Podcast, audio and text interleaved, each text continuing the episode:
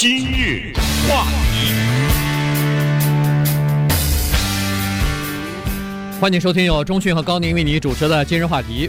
呃，美国的算是一个性学大师哈，他叫做 Virginia Johnson 呢，在礼拜三的时候呢去世了，享年是八十八岁。呃，今天跟大家来聊一下，因为他对美国的这个呃通俗文化以及性方面呢有很大的影响哈，因为算是呃他和另外的一位这个呃以前的他的先生啊，同时也是他的导师吧，呃两个人呢在这个美国的性革命方面呢，真是先就是他们算是这个呃领军的人物哈，在一九。我五六十年代的时候，六十年代吧，他们出的这本书呢，就引起了人们第一次对人类的性行为的一些呃有生理方面或者是这个呃医学方面的这个确切的研究哈，或者说确切的这个呃数据啊，来了解人对自己的这个性的了解。那么，呃，这两个人其实在多次登上《时代周刊》啊，然后还算是呃封面人物啊什么的，所以他的死呢，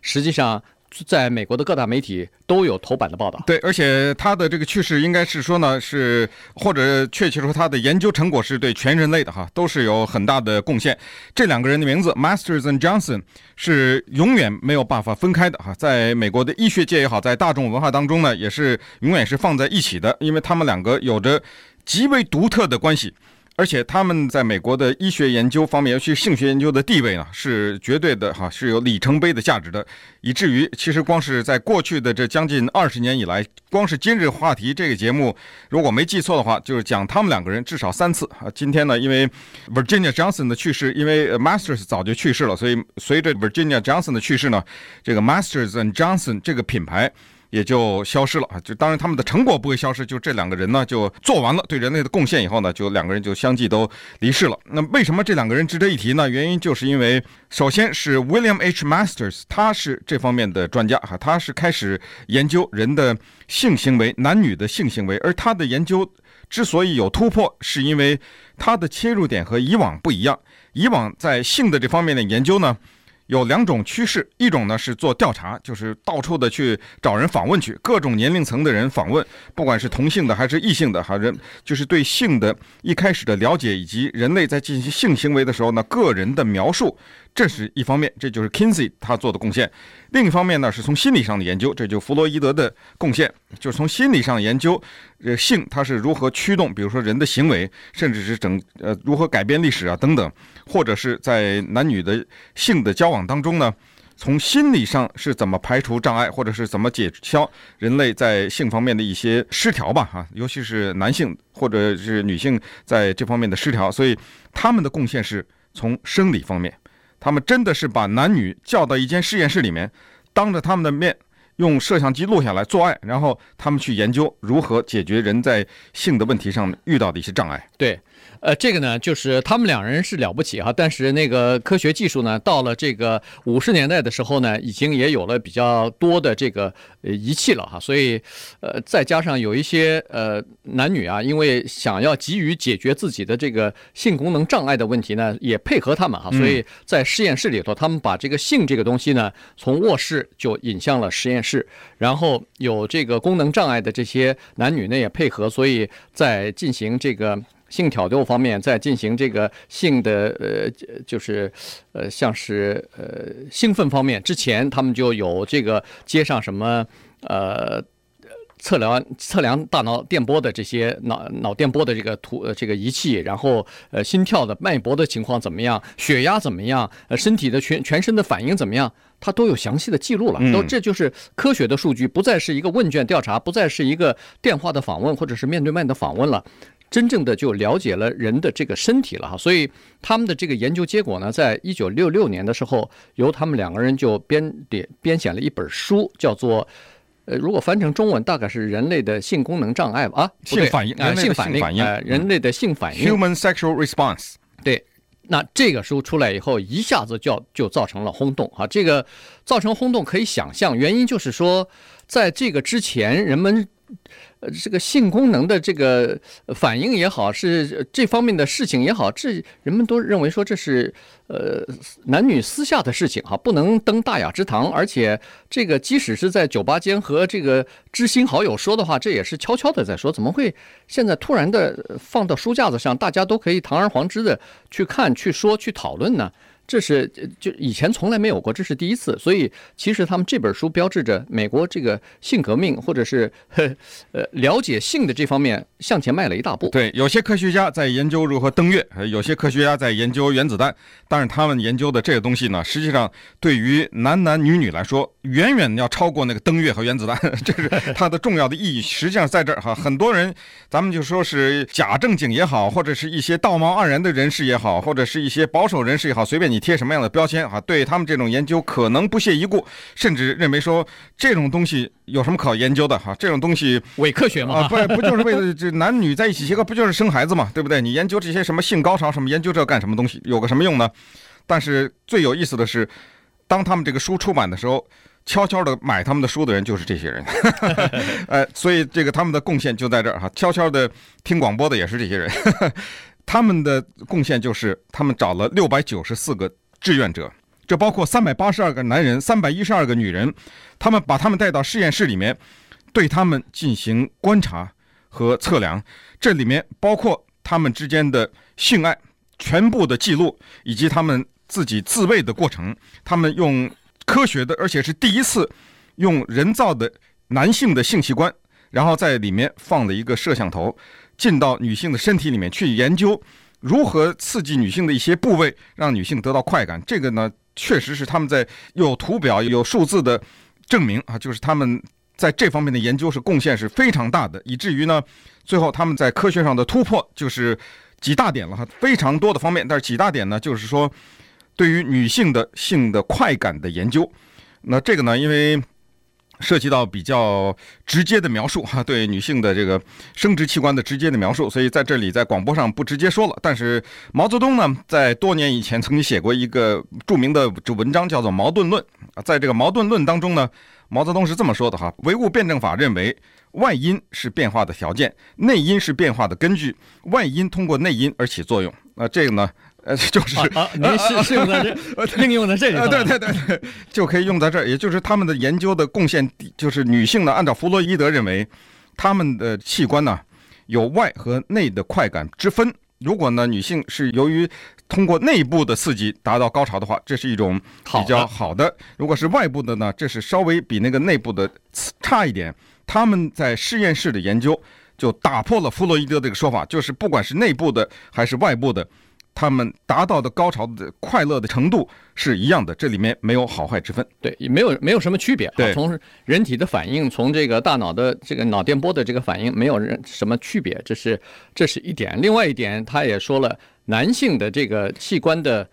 呃，大小啊，什么都对。确切的说，是男性的长度与长度和那个女性的快感无关，也没也没有关系哈。就是我们说的长度不是身高啊。呃，您就不用再强调了吧。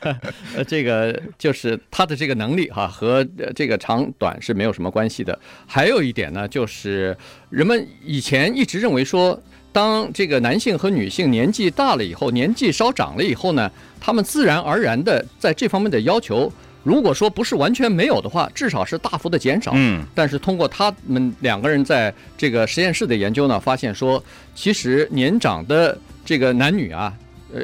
充满活力的这个性的行为不仅是可能的，而且是正常的。所以他们就打破了人们以前长期以来的一些禁忌，或者说以前的一些错误的观念。那稍等会儿，我们再来看看 Virginia Johnson 他这个人。今日话题。欢迎继续收听由中讯和高宁为你主持的今日话题。这段时间跟大家讲的呢是美国的性学大师 Virginia Johnson，他在前天的时候呢在家里去世了哈，享年是八十八岁。那么因为他和他以前的先生或者说是呃导师，同时又是研究的这个伙伴呢。呃，他们算是呃美国的这个叫开创美国性革命的领军的人物哈，所以呢，呃，他的这个情况呢就引起了人们的关注。这个人其实也是蛮有意思的一生哈。呃，这个 Virginia Johnson 呢，他人们一直说他是，比如说是性学大师啊、心理学家啊等等，但实际上他大学没有毕业。他实际上，呃，在五十年代碰到那个呃 Masters 的这个妇产科医生 Master 的时候呢，实际上他是一个离过婚的，呃，两个孩子的母亲啊。那那个时候他是在当地呢，算是一个这个乡村歌手。同时，他在一个大学里边在上这个心理学哈，同时也给一家报社在写一些好像是财经方面的这个文章哈，所以呢，他是这么一个人。那刚好他去应征工作的时候呢，这个 Masters 教授呢发现他是一个非常理选的、理想的，正好是他要找的一个绝佳的人选。怎么说呢？就是这个女性，第一有智慧，第二比较成熟，所以可以让参加试验的一些别的女性啊。很容易就放松下来，否则的话他们非常紧张哈，所以呢就把他给雇佣了。嗯，实际上他的本人的这个婚姻呢也是挺不顺利的哈。如果要把 Masters 也算上的话，他四次结婚了。是，呃，Virginia Johnson 呢，他从小到大家里啊，尤其是他母亲对他的影响就是说，女人是在这个社会上的地位是什么？女人就是当太太，然后当妈妈。这是女人的作用，所以她是在这种思想的影响之下长大的。所以她很小的时候，她就结婚了。她第一个老公呢是密苏里州，这是她的家乡的一个政客。这个婚姻有意思哈，持续了两天。他的第一次婚姻是两天，什么原因？这个恐怕也是跟这个性生活不协调是有关系。所以那个时候他开始对这个东西呢有所意识。他这个维持了两天的婚姻结束了以后呢，过了一段时间以后哈，他又嫁给了一个比他大很多的。一个律师，这婚姻也没有持久，最后离婚了。五十年代的时候呢，第三次结婚，嫁给叫做 George Johnson 的人。这个呢，就是他唱歌的时候，那个乐队的乐队指挥啊，他跟那个乐队指挥，因为刚才讲不是是领班嘛，啊，他不是乡村歌手嘛，哈，他们有这么个 band leader 哈，算是一个领班和指挥。这个婚姻，他们两个呢就生了两个孩子，然后在一九五六年是离婚了。离婚了以后，第二年，一九五七年，他是偶然的机会看报纸，说有一个叫做 William Masters 的这么一个妇产科医生招一个助理，是研究男女的这个性的行为啊什么什么，他就去应征了。应征以后，他就被录取了。录取这一工作就是三十五年，两个人合作。他一开始先给他们做些行政的工作，后来呢，他就加入到这个研究当中去了。再后来呢，在研究的过程当中，他就把他的身体等于也贡献了哈，就是让这个 Masters 教授研究女性的高潮什么。后来他们两个就好了，好了以后就七十年代结婚。结婚以后，他们两个是这么说的，就是咱们这个婚姻呢是开放的，也就是说，Masters 你可以跟任何女人发生性的行为。我呢，Johnson 也可以跟任何男人，而且这个顺便说一下，这不是他们的滥性哈，而是说他们完全是出于研究的需要，所以这方面两个人有着非常清楚的理解，在结婚以前，所以在婚后呢，他们这种开放的关系，后来也受到了相当多的批评哈，人们就是说道德观念什么有问题啊什么之类的，但是呢，你也可以说他为了科学献身了，所以这就是他们的婚姻。那后来呢？持续了很多年了，这个婚姻二十二十二年。对，后来两个人就算和谐分手。对，一九九三年的时候，两个人就分手了，原因呃不详，但是他们两个人第一是算是这个大家都还算比较和善的哈，分手没有打得很很凶，然后再加上呃提出的理由就是先生啊，Masters 是一个工作狂。那这个太太逐渐的，呃，随着年纪越来越大的时候呢，她希望稍微放松一点，过一些家庭，哎，社会生活呀，家庭生活等等，所以两个人在这方面，呃，有了一些不可调和的矛盾了，呃，或者是冲突了，所以就呃分手了。那这个 Masters 呢，在二零零一年的时候。比他早十二年去世了，不过 Master 比他大十岁哈，所以呢，在二零零一年的时候就去世了。呃，后来他们两个人研究成功成功以后呢，就还专门成立了一个呃，算是自己的研究机构了哈，叫做生育生理研究基金会。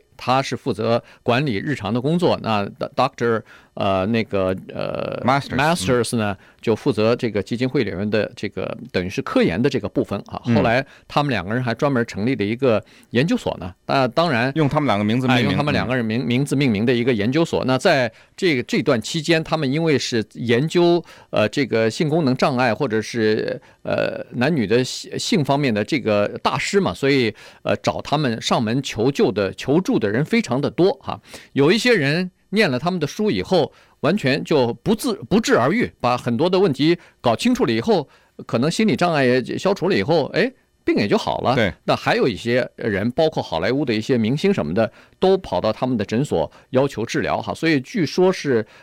经过他们的治疗，最后治好的人大概至少是成千上万吧。嗯，对，因为主要是三大问题哈，两大男性问题，一大女性问题，这是他们的贡献最大的。男性的一大问题叫阳痿，当然现在可能靠伟哥大概能帮助吧哈。另外叫早泄，这两个问题他们。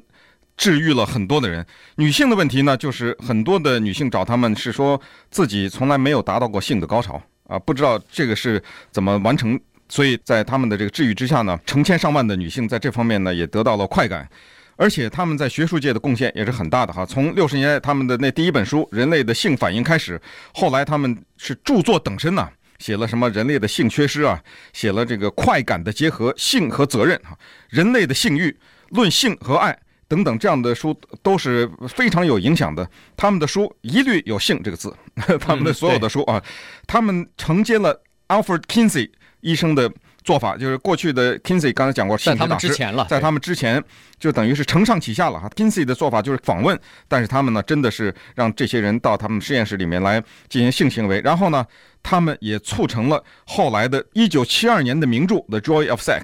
就是性的喜悦或者性的快乐，这是 Alex Comfort 他所写的那个书，以及再后来的是 Everything You Need to Know About Sex 这样的名著，也都是在他们的这些著作出版了以后呢，也相继的问世，就是大家再也不再忌讳谈这个问题了。但是呢，他们也有很多争议，其中可能对他们的研究批评最大的是他们同性恋方面的研究。对。呃，除了同性恋方面的研究之外，因为他们认为说同性恋那个时候他们的观点是它是一种不正常的，是一种算是病态的哈，所以通过治疗可能可以呃纠正这些呃性倾向啊。那个当然这个引起了不管是支持同性恋还是反对同性恋的呃这些人的呃呃这个抗议或者是反对哈。那么另外一本有争议的书呢，就是他们的一本书叫做《艾滋病时代》。异性性行为的危机啊，在这个里头呢，他们传播了一些呃不科学，不是没有科学根据的一些呃这个说法啊。比如说，他们认为说，现在当然他看到一个问题，就是说艾滋病在人类的这个人类当中，人类社会当中蔓延的非常的快。已经到了一个令人担心的地步了，所以呢，他提出来说，呃，大家都要担心，也大家都要呃预防，因为呃传染啊，有的时候呃你稍微不当心就会传染上。其中会提到一些现在听起来比较可笑的，比如说使用过这个呃一个有艾滋病毒的这么一个人的隐形眼镜可能会传染，一个有患有艾滋病病毒的这个人，他给你。呃，准备食物你吃了以后，可能也会染感染，所以有一些东西是没有 没有什么科学根据，就是危言耸听的一些东西呢，收集在他们的这个书里。对，而且他们的这特殊的婚姻关系呢，因为太令人们津津乐道了哈，以至于后来两个人分手了以后还是好朋友。然后当媒体问他们说，你们维持了二十多年的婚姻的秘诀是什么的时候，Virginia Johnson 的回答非常绝妙，他说我们两个人之间维持婚姻的秘诀就是我们从来不谈政治。